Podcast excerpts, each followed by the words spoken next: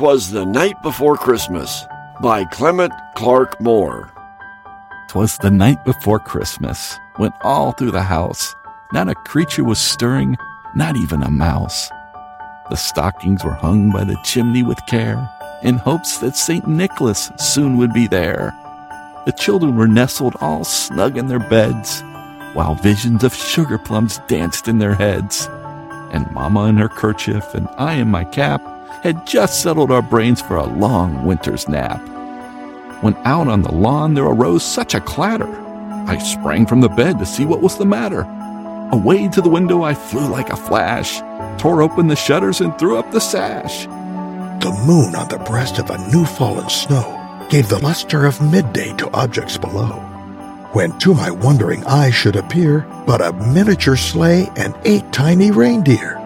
With a little old driver so lively and quick, I knew in a moment it must be St. Nick. More rapid than eagles his coursers they came, and he whistled and shouted and called them by name. Now Dasher, now Dancer, now Prancer and Vixen, on Comet, on Cupid, on Donner and Blitzen, to the top of the porch, to the top of the wall. Now dash away, dash away, dash away all. Dry leaves that before the wild hurricane fly, when they met with an obstacle, mount to the sky. So up to the housetop the coursers they flew, with a sleigh full of toys and St. Nicholas too.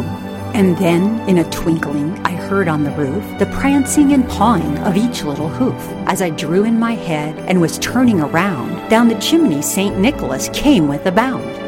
He was dressed all in fur from his head to his foot, and his clothes were all tarnished with ashes and soot. A bundle of toys he had flung on his back, and he looked like a peddler just opening his pack. His eyes, how they twinkled, his dimples, how merry. His cheeks were like roses, his nose like a cherry.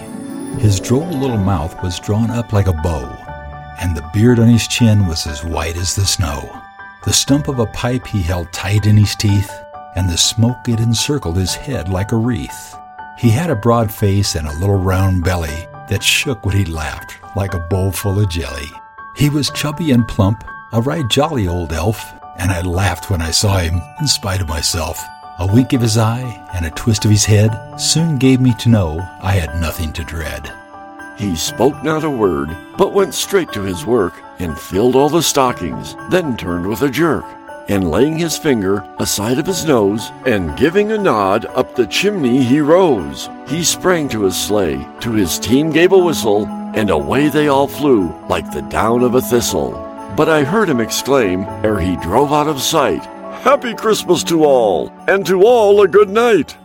Uh, pop in and wish you the best of the holidays, and uh, I'll see you in January. Merry Christmas to everybody, and, say- Happy New Year. Happy holidays. Happy holidays to everyone. Merry, merry, happy, happy. Ooh, I like that one more.